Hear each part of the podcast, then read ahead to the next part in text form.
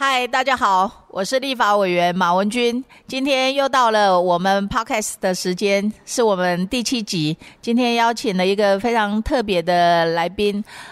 嘉宏 Alex。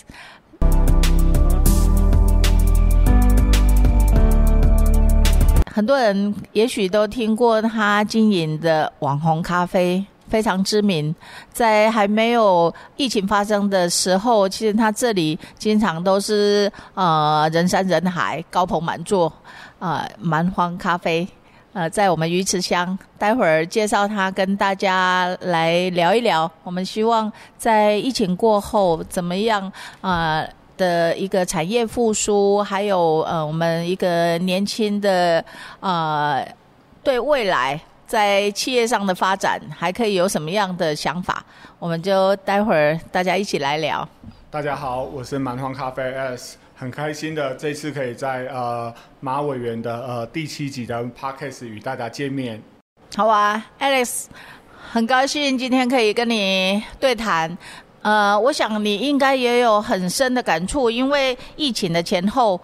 你的生意应该是天差地别，所以我们今天在想借这个机会来聊一聊，在这个疫情发生的当下，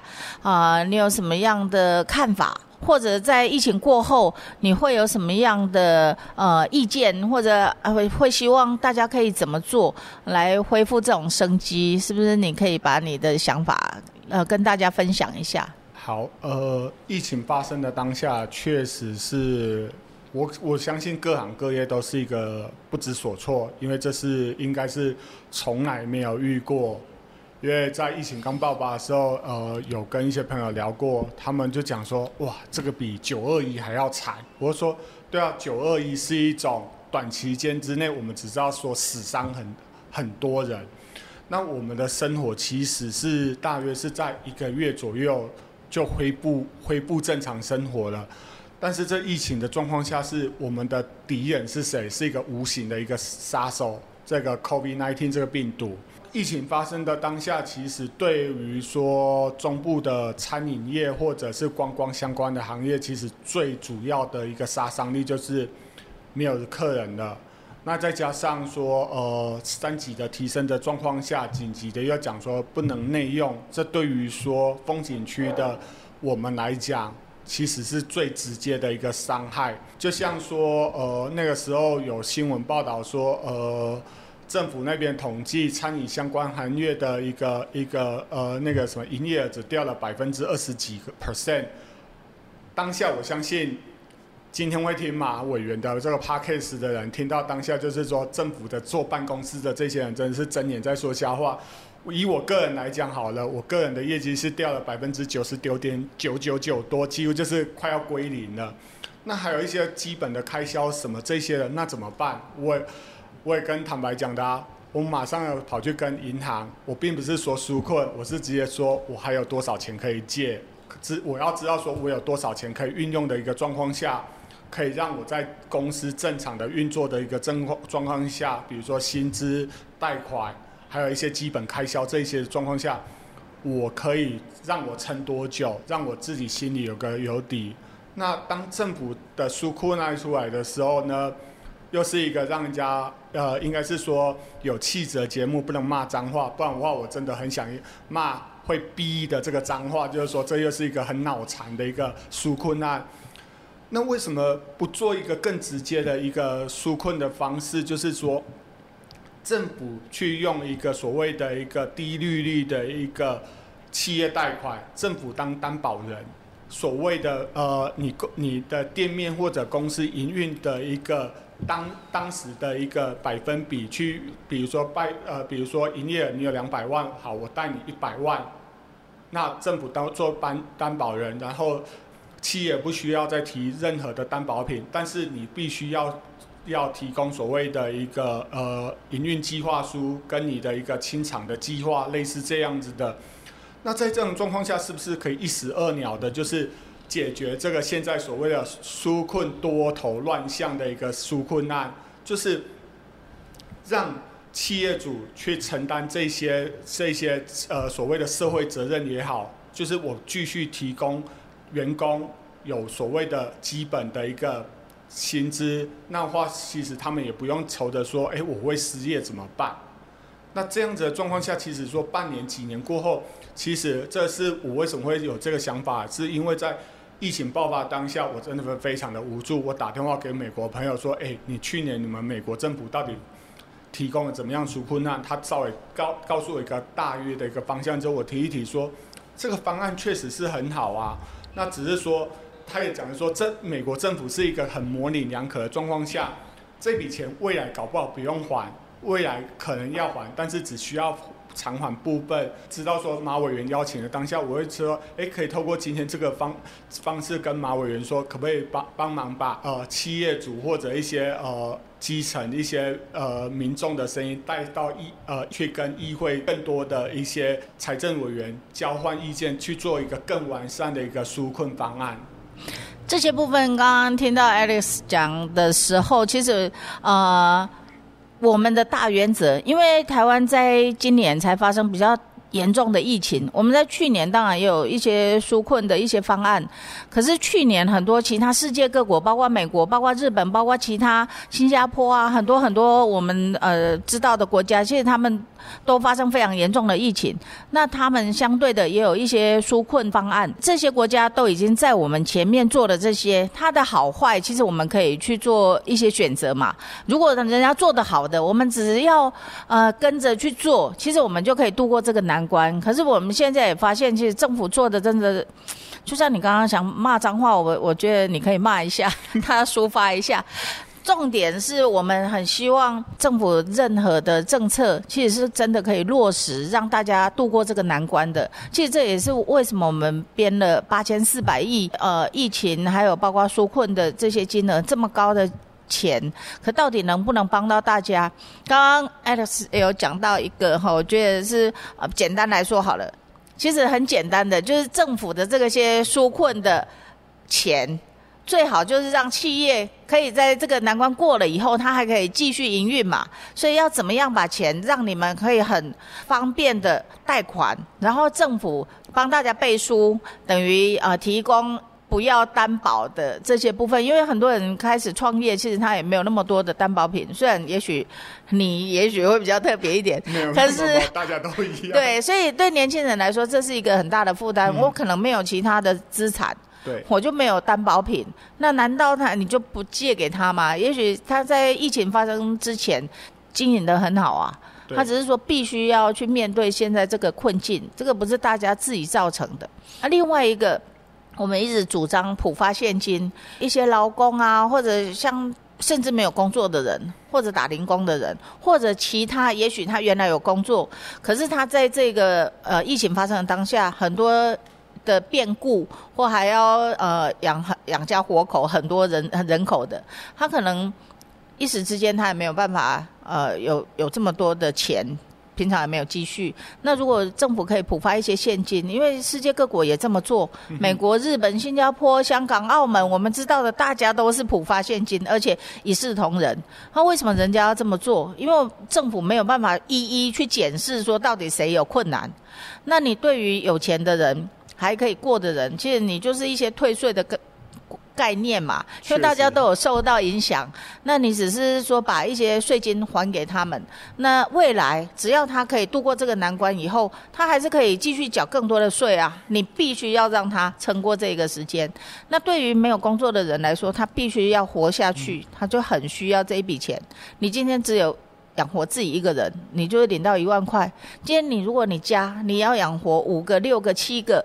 你就是有7万块，你还是有这么多人在吃饭，你必须要度过这个难关。大家都度过以后，其实我相信我们台湾还是会很好的。可是怎么样让你们企业可以存活下去，我觉得政府应该去思考这个。刚刚你建议的，我们还是会跟党团很多，还有包括其他不同的委员，我们也会表达这样的意见啊，就是怎么样用更简单的方式可以让你们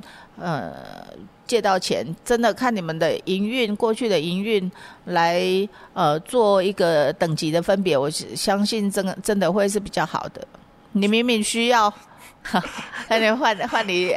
讲一下好了。对啊，确实啊，就是说其实就像刚刚委员讲的说，国外有这么多的一个国家已经有所谓的案例的可以让我们参考，那其实我们就可以去参考这些案例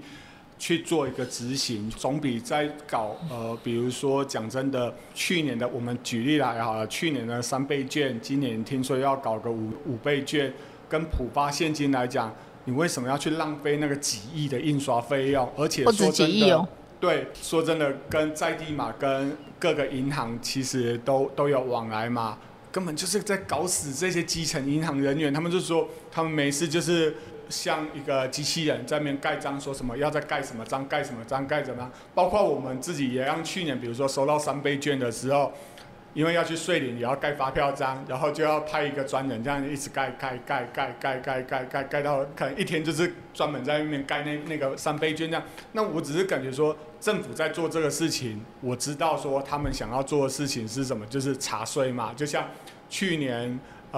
南投县有很多民宿业者有去申请补助，然后今年就被国税局查水表了，就一样的意思啊。这个就是某方面。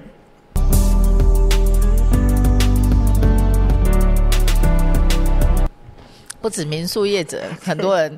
依据这个就可以查到税了，对不对？对，就被查水表了。政府好像往往跟很多其他有经验的国家，他的做法都是背道而驰啊。因为大家现在最需要的，真的不管你是要怎么振兴经济，或者你要怎么纾困都好，其实现金是最好用的。对，你弄得花枝招展，然后还要花很多的钱，对，应该不止几亿啊。你光是印这些纸，然后到时候又要销毁，然后还要防伪。我们明明我们的钱就很好用了，我不知道为什么我们要每次重复的一直把它浪费在这里。对，因为他如果说这些钱好几十亿省下来，其实他可能还可以做更多的事，还可以纾困更多的企业啊，或者小本经营的这些店家。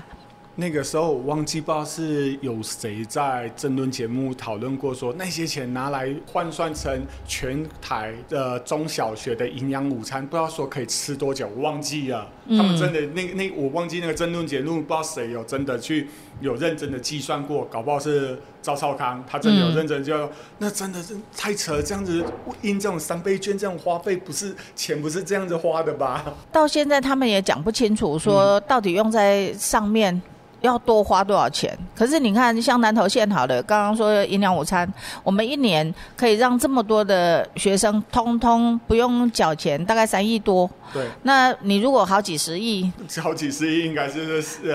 最少10年，对啊，10年以上的话，对啊，大家无法理解的。手续很繁杂，我觉得他在欺负很多老人家啦，或者不会网络的这些人，因为他什么都要上网，你振兴券还要用1000块，然后去换成3000块，大概其实是拿2000块，弄得很复杂，到底多少人领，他到底印多少？对，我觉得这些都是谜啦，所以我不知道为什么政府要这样糟蹋人民，我实在想象不出来。这个部分我们还是希望说会提出强力的诉求，怎么样？今年跟去年是不太一样的，对，怎么样在最快速的情况之下让大家，因为我如果真的需要的时候，我不是考虑振兴经济，就是除了要活下去以外，你本来钱就会花出来。对，大家不会说，哎，你政府我用这个振兴券，大家才需要花钱嘛。所以这个部分我们还是会强力的去要求啦。对，确实，我支持委员你说的普发现金这一块，因为比如说像去年的振兴券，就是说你不能缴税，你不能缴什么，但是实际上，比如说委员你有提过1万元，其实。对一些家庭来讲的话，我可以拿去缴水电费啊，这也是对于说一个在疫情的状况下一个减轻一个支出呀。你都叫人家防疫宅在家里，不要出门。现在是什么夏天，大家就会开冷气。虽然说行政院有通过所谓的就是说冻涨夏季电费，那电费还是办政府就会办法说，这时候呢大家都不用缴电费了。我相信大家都更不愿意，就说好我在家里就好了啊。就是其实还有一些柴米油盐酱醋茶之外，还有所谓的瓦斯费什么这些，其实对于委员说普发1万元这块，其实我们不要把它单纯的看说在消费面而已，它还有一些所谓的民生必须的支出的一个运用的状况下，那所以我也不知道说这样子讲不方便。绿的在骂蓝的说，没有脑袋，那蓝的绿的脑袋到底在想什么，我也不知道。对啊，如果这样没有脑袋，其实他们一直很推崇的日本、美国、新加坡很多国家，大家也都没有脑袋了。其实他们有这么做，而且大家都跟着这么做，其实一定有它的原因在，因为它叫纾困。对，在困难的时候，你越快速、越便捷、越简单，其实是最好的，这才叫纾困，不是你弄得很复杂，然后大家都不会，然后到底有没有振兴，那我们不晓得。其实你用其他的方式可能会更好，所以这些还是有很多问题啊。就像你刚刚有提到的哈，就是政府其实在纾困的这个部分，你们特别说还要去贷款，对，那其实也让员工搞得不清不楚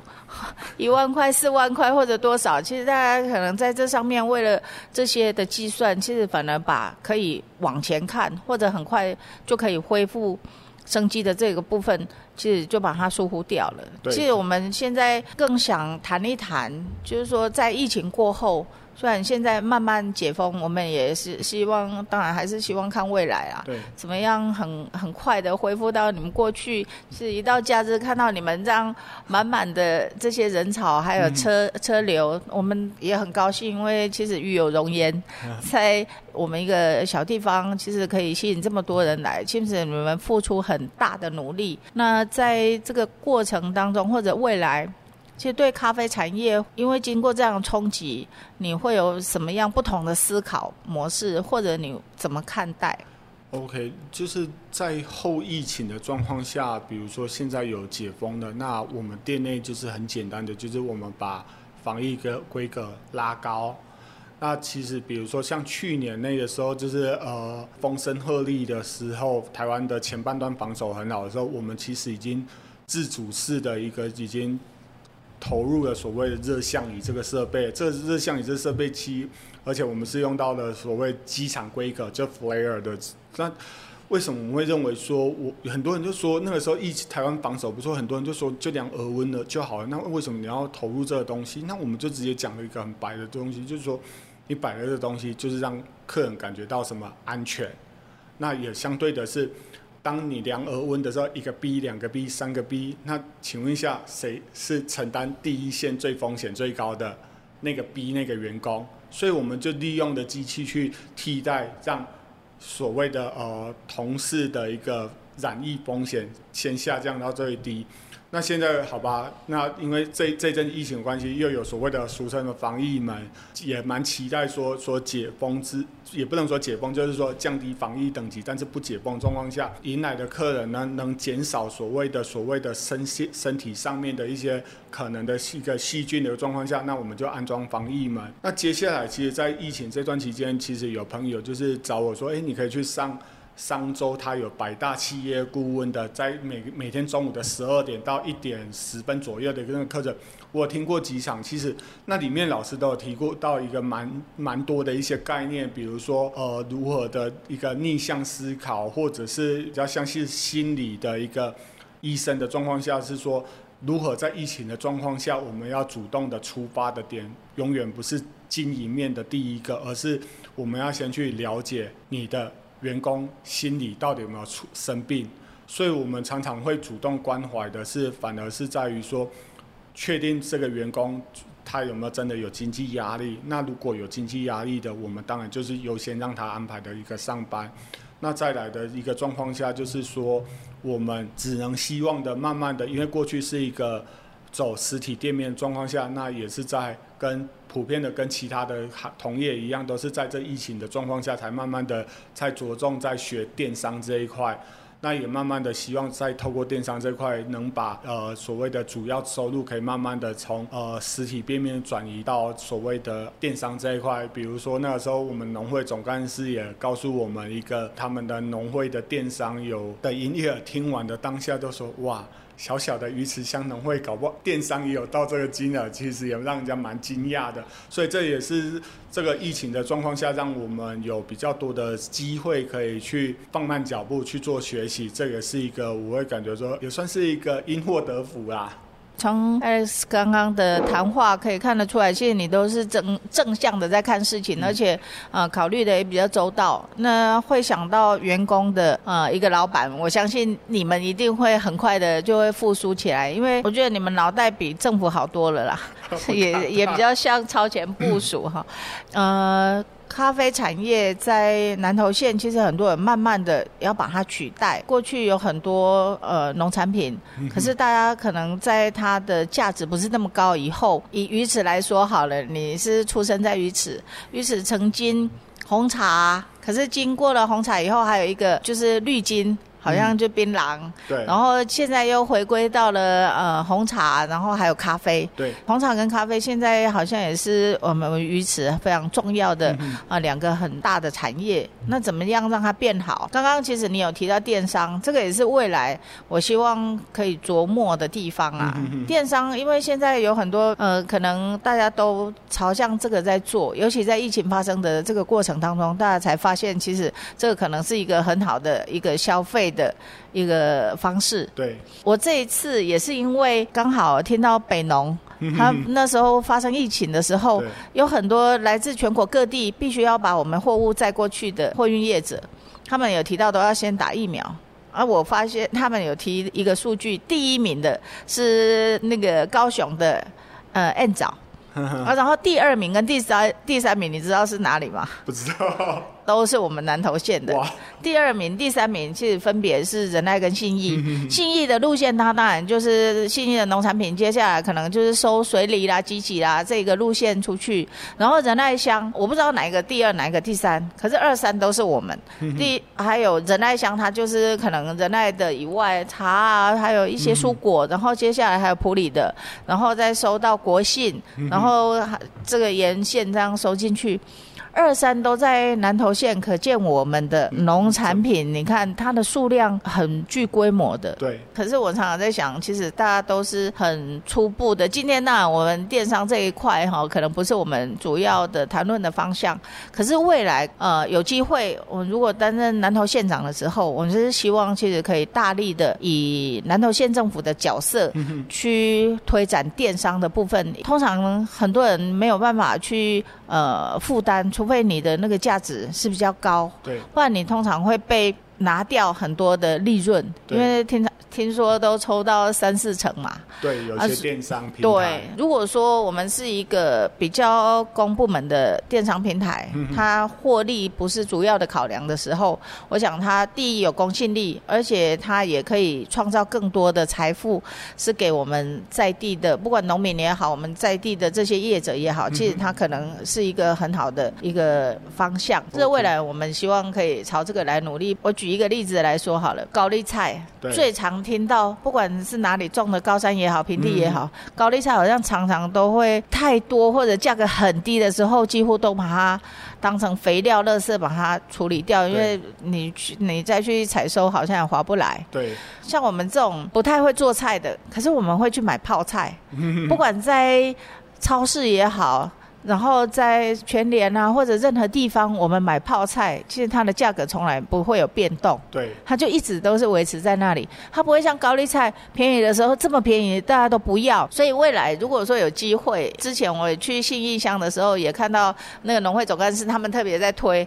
那个泡菜的那个酱汁，很简单，他把那个高丽菜就是可能切一切啊，洗干净切一切，然后把它沥干以后，只要把它的酱汁倒进去，装在那个桶子里面，一天就好了，而且很好吃哎、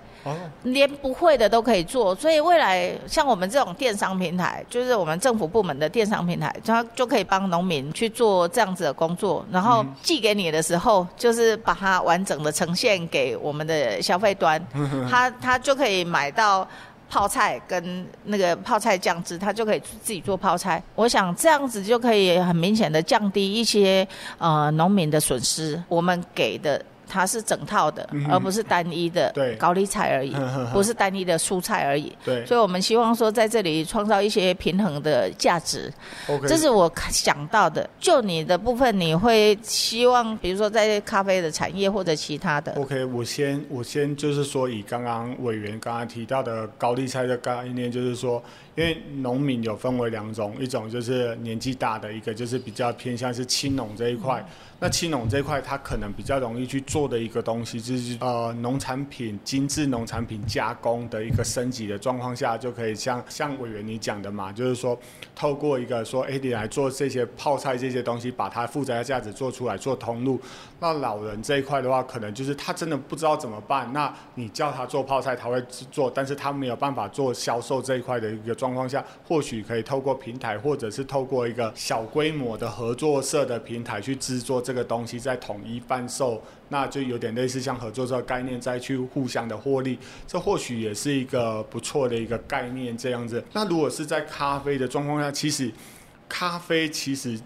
就是在刚刚委员来之前，我有稍微跟今天录制的后制团队的稍微聊了一下之后，其实我举例我们鱼池乡好了，前几年有一个叫12强+1台湾咖啡的活动，委员相信也非常的清楚。鱼池乡农会在各个单位统筹的预算大约是在5-60万，但是它所产生的规模看起来给大家的感觉是200-300万去执行计划的一个状况下，在这整个状况下，大家可以非常的清楚的是说，如何用有效的资源去达到所谓的一个行销，应该是要于说后面的这个执行者的脑袋，你是不是愿意去突破。当你只是一个旧思维，这我并不是要批评什么的，就比如说既有的茶博，如果维持一样的茶博的一个营运的状况下，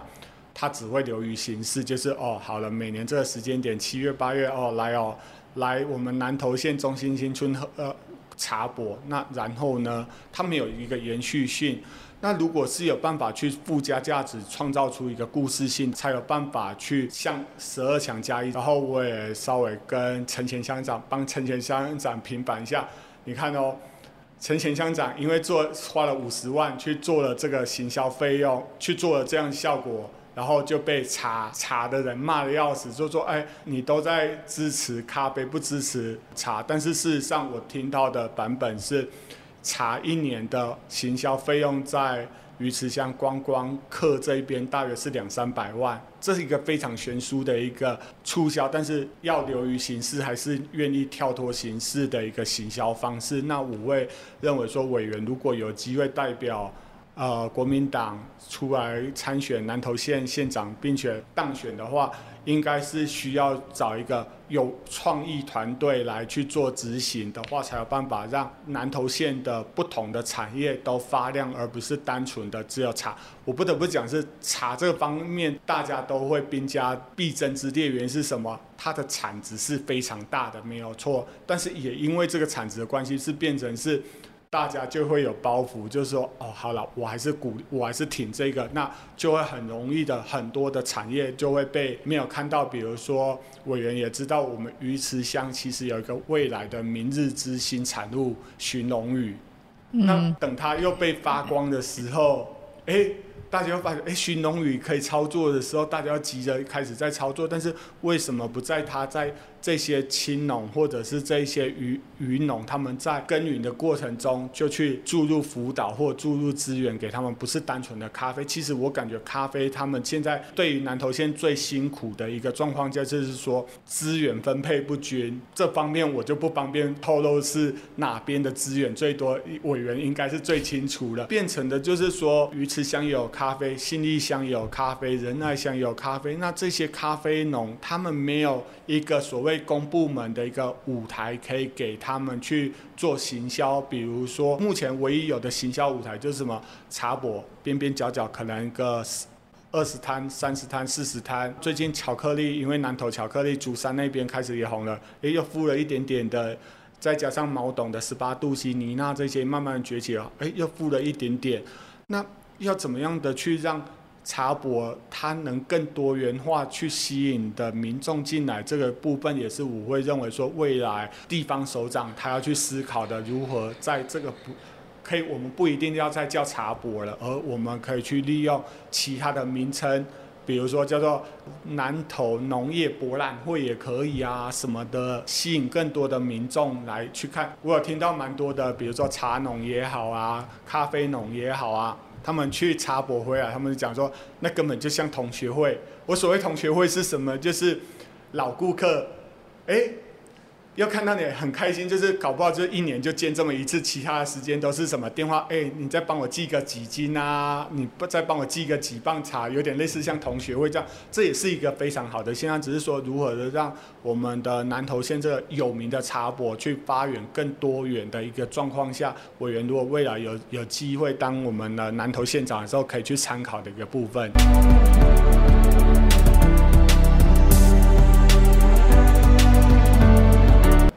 我可以接触到不同的声音，我相信我们南投真的有很多好的东西，好的人才，那怎么样让他都可以各自在不同的领域发光发热，这个是我们想要努力的目标啦。刚刚提到的就是说比如说大家可能看到的是茶，因为南投县茶的产区很多，很多乡镇都有，所以可能忽略掉其他的。今天 Alex 代表大家可能讲出很多的心声。咖啡其实在现在很多人也种得很好，它成本当然是比较高，因为很多必须靠人工。对，大家不断的努力把它创造更好的品质，这个部分我们也希望未来有更多的机会，其实可以在这个部分可以多琢磨。因为刚开始你可能提到的你不好意思讲，可是你把其他的都讲完了，就只剩下一个还没有讲，所以大家都知道，国信乡它本身很早，可能因为他们想要转型，这个部分有特别说，希望它可以试着去种植咖啡，而且咖啡可以兼职，叫兼职吗？就在林木之间啊，或者在蔬果之间，它刚好它就是可以在那边可以种嘛。对，在最早的时候，像我也帮他们跟经济部中小企业处也争取了600万的经费，不管是行销啊、包装啊各方面品质的提升啊，怎么样啊，然后让它做到更好。对，那也是一些资源的一个开端。可是现在慢慢的，其他的地方，我觉得可能大家都需要这些平台。对，我刚刚有提到一个电商平台的概念，因为现在很普遍了。对，可是那个角色到底是谁？我其实刚刚也许没有讲得更清楚哈，就是说，其实我之前为什么我这个想法，因为通常没有公部门特别去做。对，刚刚那个泡菜不是农民帮你做好，而是我寄给你的时候你自己做，因为现在很喜欢做这些嘛，看一下影片就什么都会做了，包括做菜，虽然我在做菜这边也是白痴，可是看一些影片好像还可以做出来可以吃的东西。我要讲的说，电商也不是万灵丹。对，因为电商它不是万灵丹的原因，是因为比如说我看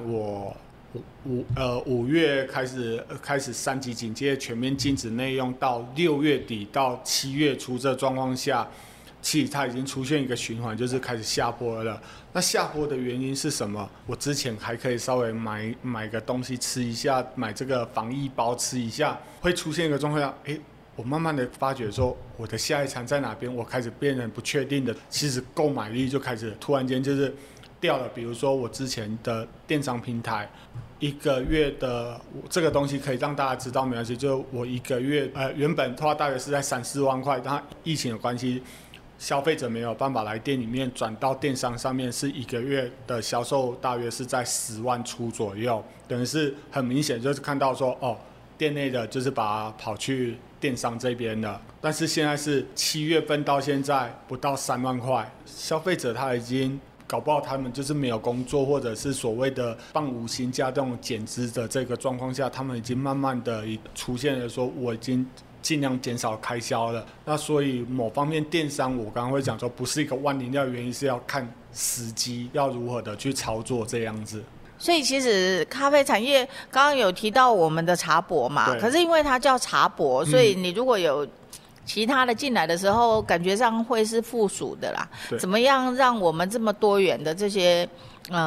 特产品哈，其实让它有自己的独特性，可以让大家看得到。我觉得这个也是一个可以思考的方向，改个名称啦，或者有不同的形态，其实我觉得都可以，因为我觉得还是可以吸引很多、很多人。而有时候大家一起聚在一起，那种热度其实还是不错的。像去年的茶博好了，毛董18°C跟震撼这种一个串联，然后因为毛董是巧克力嘛，又把南投的巧克力也带出来，然后震撼是在咖啡这一块，这些东西其实南投县都有，让更多的人知道说哦，我们南投的咖啡好喝，我们南投原来竹山也有巧克力。那再来就是说，哎，原来我们南投有这些的这么知名的这么多的品牌，就是扣掉比如说蛮荒咖啡之外，还有很多的咖啡的一个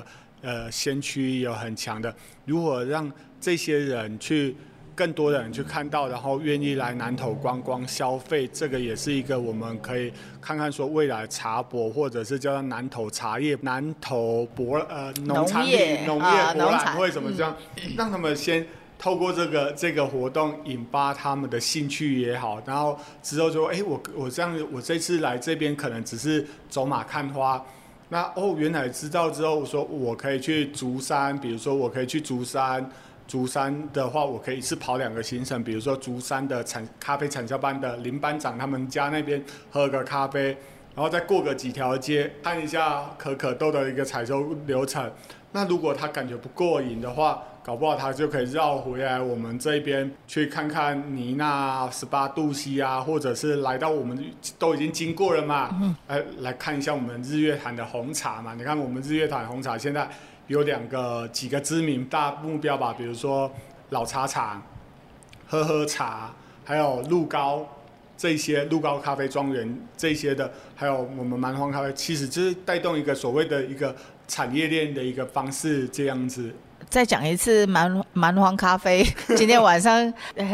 很刺激大家的印象。产业链的这个部分，其实大家如果可以串联起来，它会比较有趣。其实这好像又回到我过去当镇长的时候在推 long stay 的那种概念，因为 long stay 就是希望你不要当天来回。对，哇，现在太快了，一天都是一天的行程，然后从北部出发，然后经过了这些地方喝咖啡啊，然后喝红茶啊，或者去看看什么景点，然后一下晚上马上赶回去。可是我们如果把这个沿线的那种可看性还有它的丰富性再把它增加一些，其实我们是希望大家 long stay 就是可以停久一点，你可以慢慢的品生活，就是在我们这里慢慢的吃，慢慢的喝，慢慢的看。对，我觉得其实南投还是有很多这些东西是很值得的啦，所以可是我们更希望，为什么一直希望可以找比较年轻的，像你们这样表现得很好，然后在自己的领域上面一直有很多不断的想法还有冲刺力。南投的农业通常都是感觉比较老一点，因为包括我们全台湾的农业人口其实年龄都比较长。咖啡其实归类起来，它也是一个奢侈消费品，因为它可以让你觉得好像很自在，然后品质很好。其实基本它就是农产品。对。所以怎么样让所有的都可以年轻化？不管所谓年轻化，不是指年龄，它可以好像更有活力，然后让大家接受度更高。其实现在茶除了红茶啊，比如说你刚刚那个好朋友，你有介绍到他的店，下次要叫他自己讲。然后你们都是用新的方法在推销自己的东西、自己的产品，这些其实都是老东西，可是它必须要有新的一个做法跟行销的一个方式把它呈现出来。我觉得你们就很成功。那未来如果有机会，我们也可以来讨论看看应该怎么把那个景点抓出来。我相信现在有很多企业主，你刚刚念了一堆，其实他们经过这个疫情其实都有受到一些冲击，确实没有错。可是对，怎么样把它串联起来，提早让很多消费者他们想要报复性的旅游也好，消费也好，就可以马上选择我们这里。这个我们其实可能马上就可以开始做了。对，同意。可能在平常大家可以顺势去做的，现在会有什么样的状况发生吗？比如说政府应该跟民间要怎么样的合作？我会感觉就举例来讲好了，就是以评鉴这个角度来讲，这个是跟政府跟民间最直接的。比如说我来举例说咖啡评鉴好了。因为疫情的关系，确实是地方的咖啡评鉴，因为怕疫情的一个感染的状况下，全面都喊停。但是民间的部分呢，反而是透过这个状况下跟国外取经，比如说巴拿马每年都有一个叫做最佳巴拿马的 Best of Panama 这个生豆评鉴。却持续的进行。去年我们一直认为说它会取消掉，因为疫情的这个 COVID-19 的关系，它会取消掉。结果它是改成线上的。那它的方式就是，我将主办单位将烘焙好的样品寄给了评审，然后在一定的规范之下，会告诉你说你的水质可能要怎么样，你的磨豆机要用怎么样，你的器具大约要用怎么样的一个规范，在一个SCA 的一个规范的一个状况下去做一个冲泡的一个评鉴，评鉴也是顺势的结束了，而且最佳的巴拿马的一个生豆呢，水洗冠军呢，还以生豆一磅1033元美金拍卖出去。那标得者呢，也是台湾企业。那你看这个后续的一个带动一个产业也好，或者是一个行销也好，多方面其实都是让大家看到一个这个民间单位去做一个评鉴的一个状况下，因为其实最佳巴拿马这个他们是有好几个巴拿马地区的一个咖啡庄园去组织而成的一个咖啡协会去举办的。那台湾呢？台湾的话呢是有台湾最近举办了一个 PCA， 就是一个类似像一个国际型的一个生豆评鉴，那我们就是也一样循着这个模式的状况下呢，就是在三级的一个疫情的一个警戒状况下，我们去举行。那话主办单位他们是讲说，他们遵守的是说室内不能超过5人以下，所以他们的评审就是4位。那评审自己去准备咖啡豆、研磨什么的，而且每个人就是独立一台去做卫生杯测的一个状况下，活动也顺利的一个把它排卖，活动也是一个顺利的结束，而且准备进行一个国际拍卖。这个活动呢 ，PCA 这个活动也顺利的可以让下个月可以让国际看到台湾咖啡豆的一个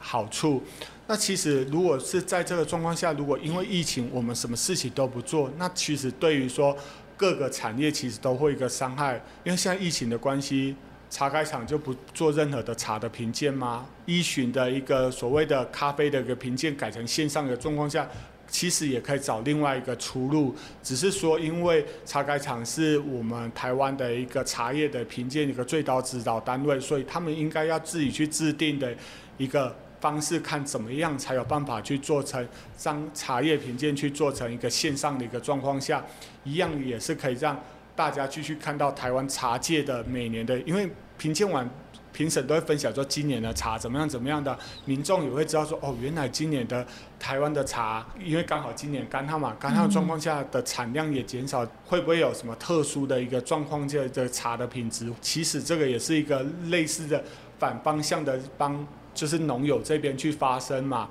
那什么不做的状况下，那自然的这个整个产业就会去跟死气沉沉。所以我会感觉的是说，后疫情时代的是我们要如何的去用网络这个平台，或者是其他的平台，在一个 CDC 的规范之下，让我们的生活可以正常的运行了，而不是说什么事情都不要做。其实除了纾困以外，其实大家都还是希望任何各行各业各个产业都还是可以有自己的生机。政府可能有些考量是有一点没有找到另外的出路啦，很多其他国外的那个做法其实就可以让我们借鉴，不然你什么都不做，我们可能大家会更惨。对啊，因为在疫情发生的当下就已经什么都不能做了，所以其实如果透过线上或其他的，其实它还是可以克服很多困难嘛，对不对？对，没有错。这个部分我们也会持续来建议啊，因为尤其我们公部门不要率先好像成为这个扼杀的这个创造者，所以这个部分只要在安全的规范之下，因为显然这个疫情不像我们想象的很快就可以终结，它也许到明年后年甚至更长的时间它都有可能。这个当下所谓的超前部署，怎么样去寻找不同的方法，对，然后也让产业可以继续的存活或发展，这个刚刚也讲到重点，我们也会来建议。还有什么样的政府还可以做的吗？或者民间想要做，可是反而受制于很多现况？应该是要讲说，其实公部门有很多的制约。之前跟公部门有接触过办活动的，他们会规定很多东西，但是规定到最后面，其实活动可以办得更好，但是因为公部门怕被人家攻击。比如什么？就像委员我们之前有讲过的说，台湾都永远会有个叫做采购法限制了自己，就是所谓的有时候比如说 AZ 可以买1000万剂，莫德纳只买500万剂，那个什么 Novavax 听说可以挡到95%，又只买了200万剂。那请问一下，这200万剂到底是要给谁打？如果一人要打2剂的话，那是不是我们也可以质疑说，政府这个疫苗是要给权贵打的，就是你们第二类的？对，第二类的，对啊，全世界有哪个国家把政府官员摆在第二类？德国总理都把自己就是说排到自己的年纪了才打了，这是真的是台湾，真的是全世界啊，对啊，首例啦。然后你看嘛，说不开放混打这个东西也是一样啊，就是国外已经案例给你依循了，然后有人就讲说，我没有看到文献，我没有看到明明我们之前看到这些文献到底是什么鬼东西？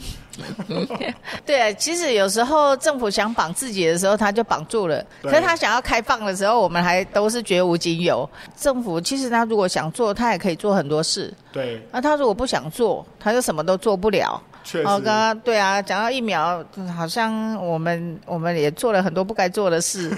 那可是该做的又没做，政府的法令啊或者什么都太多制约。不过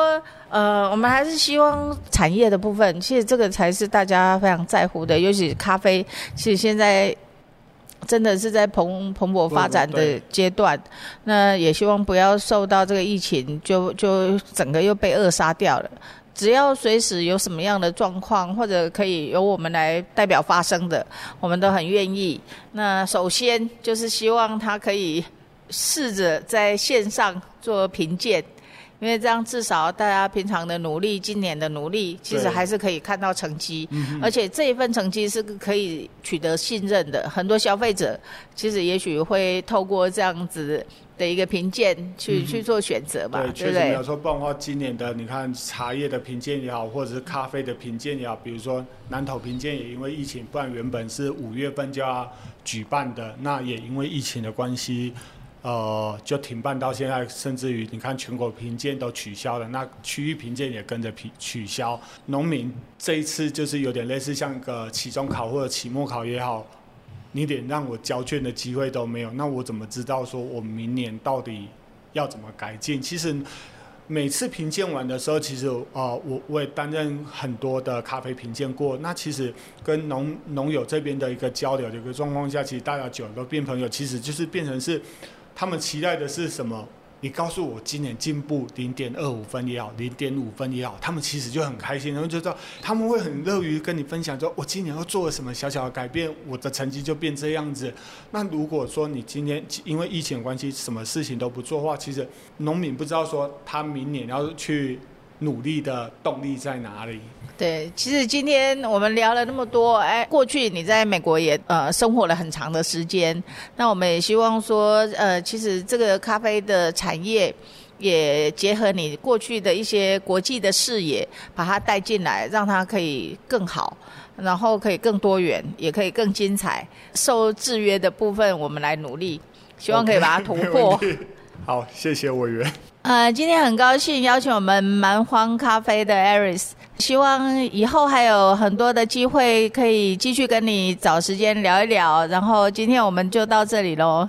谢谢大家今天的收听，拜拜。 OK， 各位拜拜。